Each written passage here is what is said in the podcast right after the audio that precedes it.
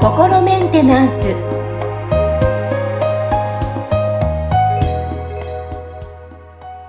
皆さんこんにちは。心メンテナンス、本日もアシスタント三上めぐみと気候ヒーラーの吉村隆二です。はい、吉村さんよろしくお願いします。よろしくお願いします。はい、さあ今日の、えー、テーマなんですけど、まあ、やっぱ気候って聞くと、まあ、アジアだけなのかなっていう、まあ、私の個人的なイメージなんですけども、はいはい、実際この、まあ、気候に携わって、まあ、いろんなことに携わっている吉村さんですから、その吉村さんのちょっと考えとかお話も聞いてみたいなと思ったんですが、気候っていうのはやはりアジアで広まっているんですかね。あまあそのね、なんか気候っていうその言葉がそのまあ言ってみたらそのね、なんかこう日本だったらまあ中国から伝わってきたものだったりとかってするんで、まあその気候っていうとそっちのものっていうようなイメージはあると思うんですけど、ただそのまあ気候って要するにその気をその取り扱うまあ手法みたいな意味合いなわけですよ。そのね、あの、漢字もその木っていう字と、まあ、こうっていう字で、そのこうっていうのは、まあなんかそれをこう、巧みに取り扱うみたいな意味合いの言葉だから、そういうふうに捉えると、その木っていうものをその取り扱うものは気候って言えるんじゃないかなって思うわけですよ。うーん。で、その木って、じゃあ、はい。ね、じゃあ、木って何かっていう。ふうに言ったときには、そのね、えっと、要するに目に見えないエネルギーっていうのを、こう、なんだろうな、例えばこう意識の、あの、何かが気になるとか、気を配るとかっていう、その、こうね、考えたりとか思ったりするときの、こう、意識のエネルギーみたいなものを、まあ、気って呼んでたりするわけですよね。だから、その、うん気候とか、あの気候ってその季節の気とかね、あの、うん、あの、なんかこう天気みたいな、大こう自然の状態、大自然の状態とかも気、気っていう言葉で表さ、表されてたりとかするし、だから、まあ、そこら辺をこうね、気、日本語で気っていう言葉がついてる、あの、文字が含まれてる言葉をいっぱい並べてみると、かなりそのいろんな、たくさんのいろんな言葉があるわけですよ。そうです。今ね、並べてました。気分、気候、元気。はいはいはい。そうですね、気持ちとか。はいはいはい。気力とか、なんかね。うんうん、だからそういう、その、目には見えないけど、こう、情報として存在してるとか、何かその、こうね、あの、まあ、要するに、情報とか力を、その、伝達するようなものっていうような捉え方ができるわけですよね。ってなると、うんまあそういうの全部気って言うんだったら、まあそのね、そういうこう、あの、目には見えないエネルギー全般で、それを例えば癒しであったりとか、その健康、あの増進とか、その体を強くするとかね、それから、その気を強くするっていうと、そのなんかこう性格的な部分だったりとか、コミュニケーションに関することだったりするわけじゃないですか。だから、うん、そういうの全部含めて、その気って呼んでるとしたら、それって別にそのアジア人に限らず、世界中の人たちがいろんな言葉で扱ってるものだと思うんですよ。それがそのね、こう、現代のその日常の中でその大事にされてるかとか、よく取り扱われてるかどうかっていうのは、その文化とかに、あの、よって多少違いはあると思うんですけど、もともとは、こうみんなが使ってたものだと思うんですよね。うーん、なるほどですね。うん、確かに、うん、あの、同じね、あの、気分とか気候とかっていうのはもう世界共通するね、あの、地球上にいる人だ、うん、なら感じてることはあると思うので、なるほどですね。だからそこに名前をつけて、その言葉で言語化して取り扱ってるかどうかっていうところでは、結構その日本語、とか、まあね、あるいは中国語とかにもそういう言葉はいっぱいあるのかもしれないですけど、僕ちょっと中国語がわからないんで、どの、日本語と比べてどうなのかってのはわからないんですけど、まあ少なくとも、あの、なんだろうな。まあ、僕があの知ってる英語と比べると日本語にはそういう言葉がすごい含まれてるんですけど、でも概念としては、まあなんかこう、うっすら存在はしてるわけですよね。英語の中でも。ちょっと使ってる言葉が違うっていうだけで。だからそういう意味では、そ、それをこう、専門的に扱う技術っていう風に捉えたら、いろんなものを、その、が気候っていうジャンルの中に入ってくると思うんですよ。そうですよね。今思った、ヨガとかも、まあ、違い、若干違いますけど、まあ、気候の一部、似てる部分もあったりするのかなって、ちょっと今、イメージしたりしたんですが。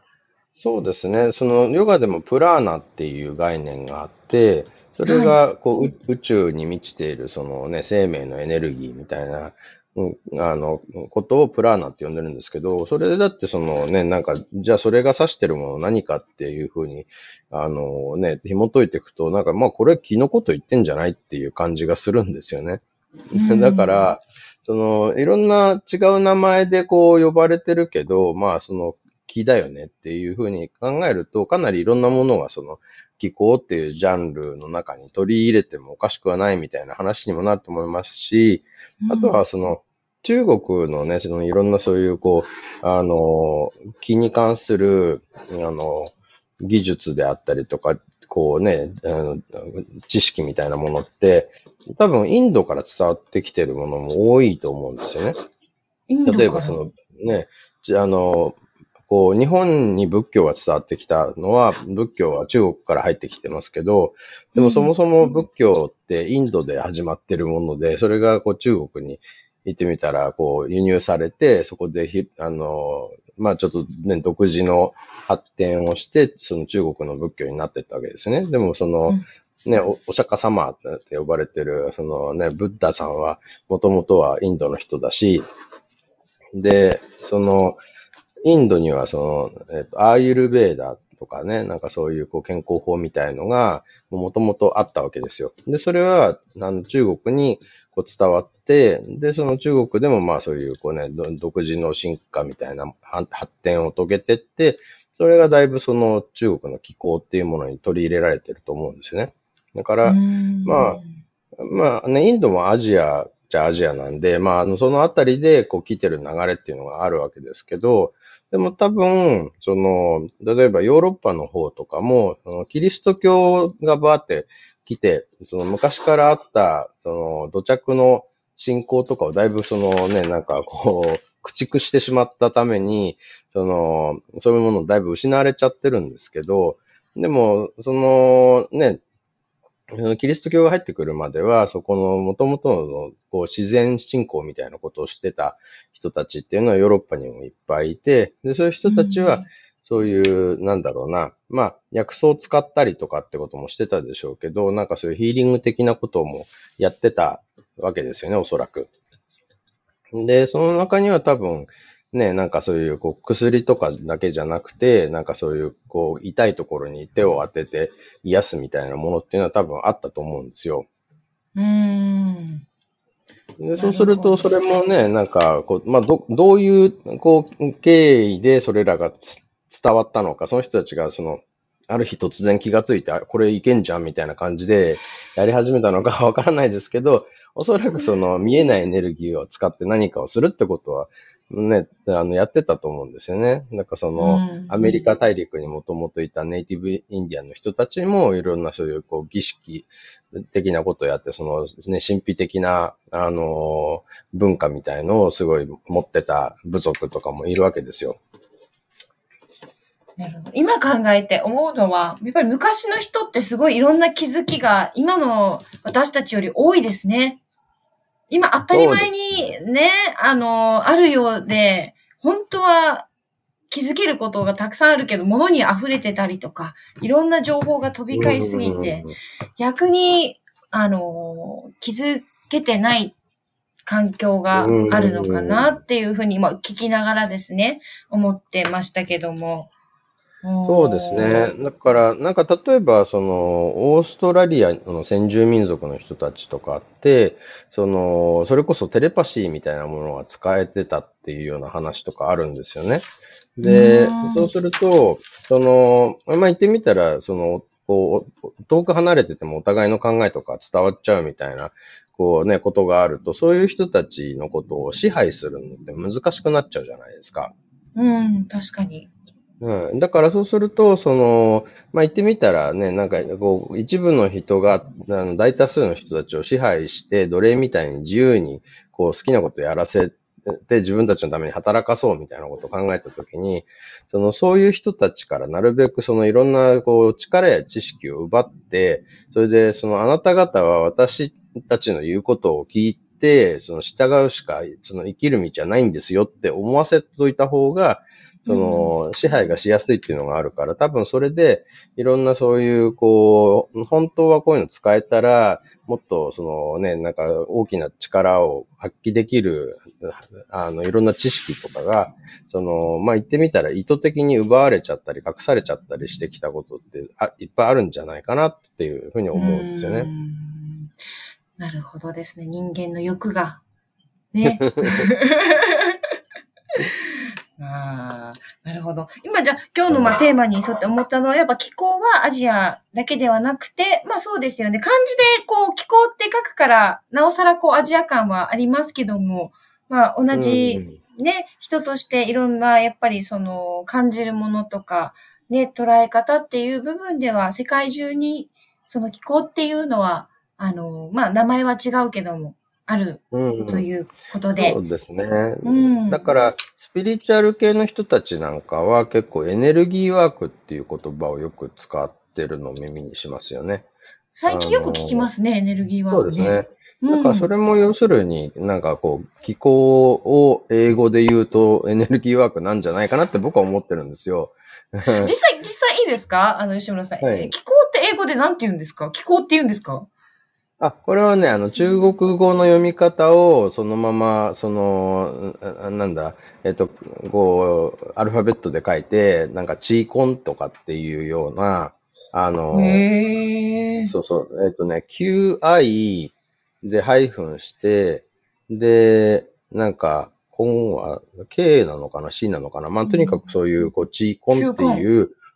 はい、チーコンっていう、まず、中国語の読みで、あの、表記される場合もあるし、あとは日本語のその気候って、ローマ字でそのまま書く、ケーアイケーオーユー かな、うん、気候って。これも、だから、そういうの詳しい人だったら、そういう、その、知ってる言葉になってますよね。だから、あの、それこそ、あの、津波っていう言葉がね、あのとか、寿司とかっていう言葉もね、うん、日本語だけど世界中に広まってるじゃないですか。だから、そんな感じで、その、気候とか、地コンっていう感じで、あのー、知ってる人は知ってる言葉にはなってるんですけどね。うーんいやー、この時間、なんかいろいろな気づきと学びも、やっぱ毎回なんかね、学ばせていただいてますよね。はい。だから僕もね、最初この仕事を始めた時に、そのエネルギーワークやってますって、なんかその、よく言ってた時期があったんですよ。で、だけど、そうすると、その、なんかこういうスピリチュアルなこととか全く縁がない、その、例えばビジネスマンの人たちとの、の、そういう集まりとかに行って、エネルギーワークですって言うと、あ、石油を取り扱われてるんですかみたいな感じのことを、の言われることが多くて。うんそれで、ああ、参ったなって思って、で、まあ、じゃあもっと日本語として馴染みのある言葉を使おうって思って、まあ、聞こうってあの言うようになったんですよね。なるほどですね。確かに、ね、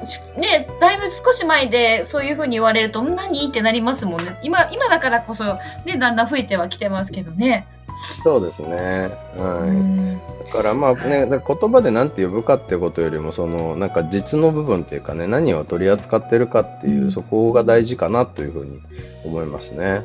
そうですね。改めて、あの、この時間私も感じました。はい。多分、リスナーの皆さんもきっと私と同じ方も多いと思いますので、はい。今日も吉村さん、はい。学びをありがとうございました。